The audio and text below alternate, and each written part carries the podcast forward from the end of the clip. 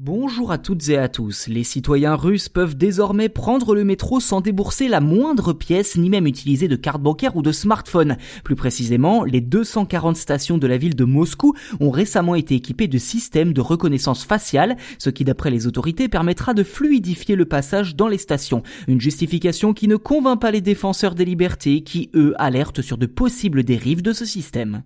Sur le papier, la promesse est plutôt intéressante, surtout quand on sait que le métro de Moscou est le plus fréquenté de toute l'Europe avec 6 millions de passagers quotidiens. Avec la reconnaissance faciale, ce métro devient le tout premier réseau de transport en commun à abandonner les systèmes de paiement tels qu'on les connaît. Baptisé FacePay, le dispositif n'en est pas pour autant gratuit puisqu'une caméra capture le visage du voyageur, l'identifie grâce à une photo stockée dans une base de données, puis effectue le paiement de manière automatique depuis le compte bancaire de la personne. Ceci dit, ce système nécessite tout de même d'être activé en intégrant sa photo, sa carte bancaire et sa carte d'usager sur l'application mobile du métro. Les moscovites pourront tout à fait continuer d'acheter leurs tickets à chaque passage avec les moyens de paiement habituels s'ils ne veulent pas être soumis au FacePay. De leur côté, les autorités de la ville s'attendent à ce qu'au moins 15% des habitants adoptent ce système au cours des trois prochaines années afin de fluidifier le trafic dans les stations, notamment aux heures de pointe.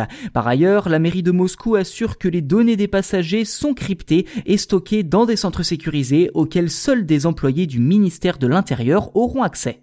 Pas de quoi rassurer les organisations de défense des libertés qui, quant à elles, n'hésitent pas à faire le parallèle avec le système chinois où la reconnaissance faciale joue un rôle majeur dans le contrôle des citoyens. Pour Stanislav Shakirov, fondateur du groupe Roskomsvoboda, dédié à la protection des droits numériques et de la liberté d'information que je cite, il s'agit d'une nouvelle étape dangereuse dans la volonté de la Russie de contrôler sa population. Le métro de Moscou est une institution gouvernementale et toutes les données peuvent se retrouver entre les mains des services de sécurité.